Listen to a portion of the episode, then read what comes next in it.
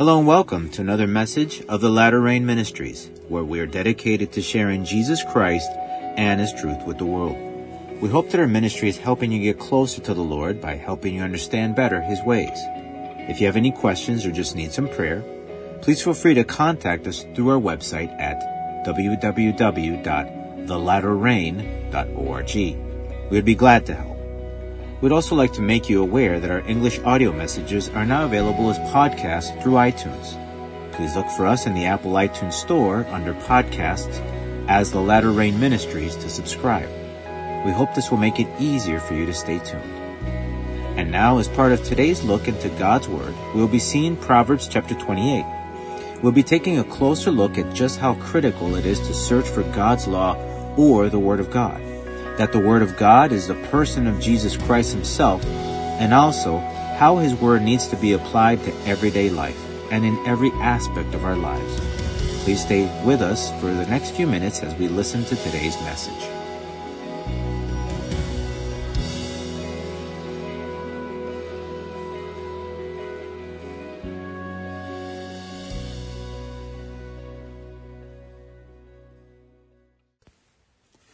Let's pray together for a few moments and ask the Lord for his guidance and understanding, and that what we will discuss today will penetrate deep within our hearts and our minds. Let's pray.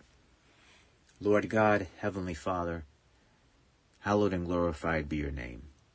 I praise you, O Lord, for your goodness and your mercy and your grace, O Lord, because they're they are awesome and wonderful every day.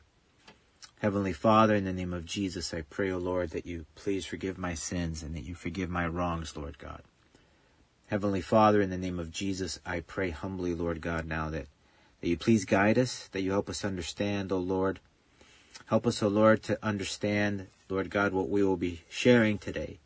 That your Holy Spirit may be able to speak through me and, and to me, Lord God, as you have been. Heavenly Father, Lord God, I pray in the name of Jesus for each and every person, Lord that they may they may understand that this is your word. This is your will, Lord God. This is what you desire, Heavenly Father. I give you thanks and I pray for your for your blessing upon each and every person, Lord God, that is listening. In Jesus' name I pray. Amen. Today we'll be looking at Proverbs chapter 28, and this is what we read. The wicked flee when no one pursues, but the righteous are bold as a lion. Because of the transgression of a land, many are its princes, but by a man of understanding and knowledge, right will be prolonged. A poor man who oppresses the poor is like a driving rain which leaves no food. Those who forsake the law praise the wicked, but such as keep the law contend with them. Evil men do not understand justice, but those who seek the Lord understand all. Better is the poor who walks in his integrity than one perverse in his ways, though he be rich. Whoever keeps the law is a discerning son, but a companion of gluttons shames his father. One who increases his possessions by usury and extortion gathers it for him who will pity the poor. One who turns away his ear from hearing the law, even his prayer is an abomination. Whoever causes the upright to go astray in an evil way, he himself will fall into his own pit but the blameless will inherit good. The rich man is wise in his own eyes, but the poor who has understanding searches him out. When the righteous rejoice, there is great glory, but when the wicked arise, men hide themselves. He who covers his sins will not prosper, but whoever confesses and forsakes them will have mercy. Happy is the man who is always reverent, but he who hardens his heart will fall into calamity. Like a roaring lion and a charging bear is a wicked ruler over poor people. A ruler who lacks understanding is a great oppressor, but he who hates covetousness will prolong his days. A man burdened with bloodshed will flee into a pit. Let no one help him. Whoever walks blamelessly will be saved, but he who is perverse in his ways will suddenly fall. He who tills the land will have plenty of bread but he who follows frivolity will have poverty enough. A faithful man will abound with blessings, but he who hastens to be rich will not go unpunished. To show partiality is not good, because for a piece of bread a man will transgress. A man with an evil eye hastens after riches, and does not consider that poverty will come upon him. He who rebukes a man will find more favor afterward than he who flatters with the tongue. Whoever robs his mother or his father, and says, It is no transgression, the same is companion to a destroyer. He who is of a proud heart stirs up strife, but he who trusts in the Lord will be prospered. He who trusts in his own heart is a fool, but whoever walks wisely will be delivered. He who gives to the poor will not lack, but he who hides his eyes will have many curses. When the wicked arise, men hide themselves, but when they perish, the righteous increase. Today we'll be talking about something that should be key to every believer and follower of Jesus Christ. Something that is the foundation of everything in the universe, and that is God's law or God's word. There is nothing more critical to all of us than understanding the dire need for God's Word in our lives and how it needs to be an integral part of our life. I can never emphasize this enough, and I know I've said this many times and shared this many times in the past. Throughout today's passage, as we just read, we see the importance of the law of God and that it is the source of everything good. So let's begin by seeing first that the Word of God is more than just a collection of words on printed pages. The Word of God is a person, the person of Jesus Christ. In John chapter 1, the Bible teaches us this. In the beginning was the Word, and the Word was with God, and the Word was God. He was in the beginning with God. So the Word of God is the person of Jesus expressed in language. That's why we cannot see the Bible just as a book on theology or as a history book or a book on doctrine and so on. The Word of God is much more than that. God's will, God's ways, and ultimately the way to God is found through the Word, through the Scriptures. That's why Jesus also said, I am the way, the truth, and the life. No one comes to the Father except for me. And how do we learn the way to get to God the Father? Through the Word through the person of Jesus Christ, through the path that we see in the fullness of the scriptures, not just some passages or verses here and there. We learn through the Bible that everything was created through the Word of God. The Gospel of John also tells us this, all things were made through Him, speaking of Christ, and without Him nothing was made that was made. If we go back to Genesis, we read that God spoke things into existence through the Word. Genesis chapter 1 verse 3 says, Then God said, Let there be light, and there was light. Genesis chapter 1 verse 6 says, Then God said, Let there be a firmament in the midst of the waters, and let it divide the waters from the waters. Genesis 1 9 says, Then God said, Let the waters under the heavens be gathered together in one place, and let the dry land appear, and it was so. So throughout the creation we see this phrase that God said. And then at the culmination of creation, we see that God made man, where in verse 26, they, not he, said, Then God said, Let us make man in our image, according to our likeness.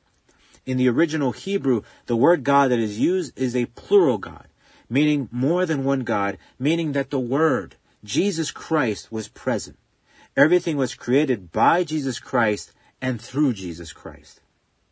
Colossians chapter 1 says, For by him, speaking of the Lord, all things were created that are in heaven and that are on earth, visible and invisible, whether thrones or dominions or principalities or powers. All things were created through him and for him. And he is before all things, and in him all things consist. So not only was everything created by the Lord and through the Lord, but in him all things consist, meaning that nothing in this universe can maintain its existence without Jesus Christ, without the Word of God. That's just how significant this Jesus is, the Word of God. That's why it is so important to get into the Word of God, into the person of Jesus Christ, into the supreme and almighty being on which every single thing and being depends on, whether we believe it or not. Whether people accept him or not, he is the one that everything depends on. And so, every single thing, the visible and the invisible, the physical and the spiritual, all dimensions depend on the Word of God without exception. If we just begin to understand these concepts, we can then realize just how important and critical the Word is. Who or what is greater? The earth or the one that created the earth? Is the sun greater than its creator? Is the galaxy greater than its creator? Is mankind or the universe and everything in it greater than its maker? Absolutely and irrefutably not. It's impossible. Are we starting to get the picture? We say the word God very easily, but do we even comprehend that the very least what that means and who we are talking about? No. Many people just don't have the ability to even begin to understand who we are talking about and what he is capable of. Now let's start to take a look at the practical side of the Word of God, if you will, and one of the infinite many reasons he should be so important to us. In the Word of God, we find life. And more exactly, we find eternal life. Peter started to grasp the beginnings of the truth of God when he said, Lord, to whom shall we go? You have the words of eternal life. There's only one source of knowledge where we can find eternal life, and that is through Jesus Christ, through the Word of God. Imprinted on the pages of the Bible do we find what we need to know and do in order to have this eternal life that Christ spoke of. There is nothing else that can explain what needs to happen in our lives, what we need to do.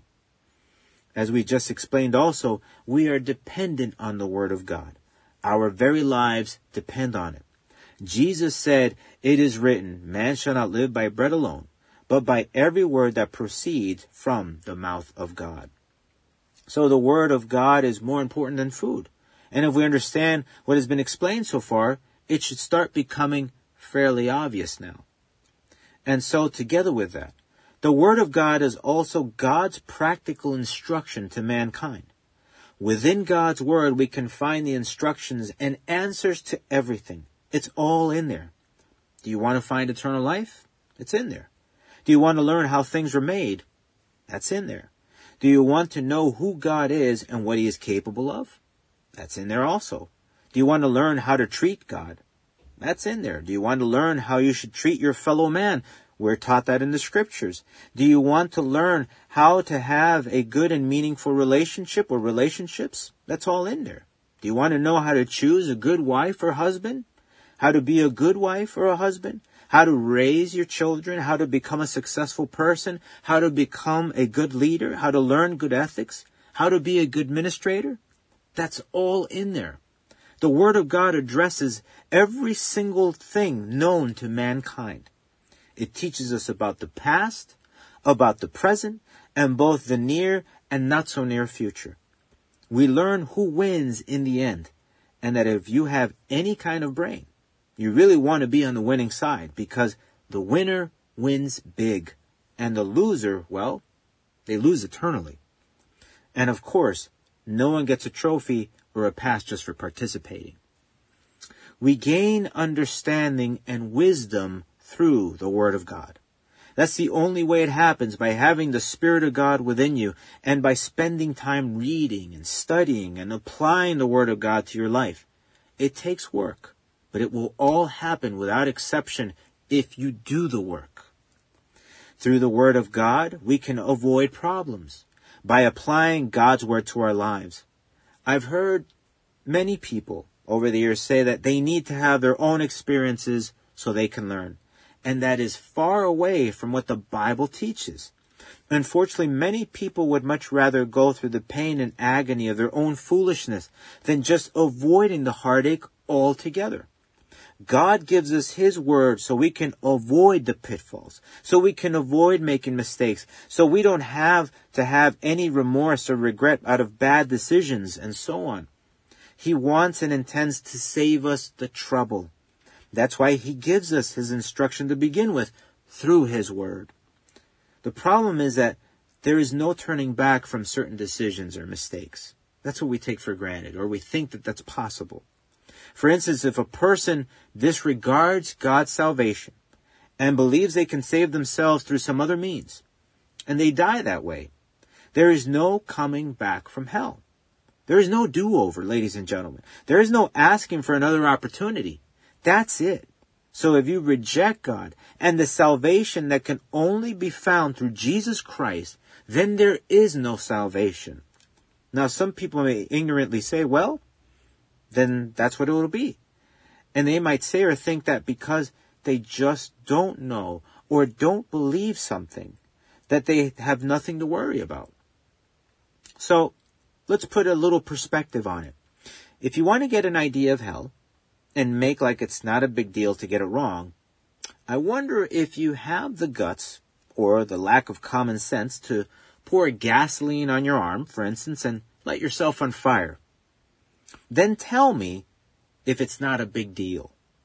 Now, I think about something as dreadful as gasoline burn, and I could wonder and think, you know, putting that all over yourself and living in that state forever, I think that would be a big deal. I think that is a huge risk to, to take. So I don't think we can just be this this careless and saying, well, if, if I get it wrong, so what? No. If you get it wrong, it's a big problem. And there is no turning back after that. The Bible explains also that if we knowingly reject God's knowledge, nothing good will come out of that. We only find problems, heartache, and in the worst case scenario, destruction and perdition. Hosea chapter 4 verse 6 says, My people are destroyed for lack of knowledge. Because you have rejected knowledge, I also will reject you from being priest for me. Because you have forgotten the law of your God, I also will forget your children. So if we knowingly outright reject the Lord and His Word, we wind up hurting ourselves. It's just that simple if we understand everything that has been explained in the end. Looking for the Lord and for His Word only makes sense. It is for our own good. Nothing else can give us what the Word of God gives us. We need to be convinced of the fact that the Bible is the Word of God and that everything we are and everything around us depends on His Word, on His law. It is in our best interest to understand exactly what and who the Word of God is, and that we should just yield to His magnificence. If we profess to be Christians, actual followers of Christ, then we should dedicate ourselves fully to looking for Christ through His Word every day we should spend time reading, studying, and applying His Word to every aspect of our lives if we want for every aspect of our life to be transformed, changed, and blessed. If we want to experience the Lord as He intends and desires to be experienced.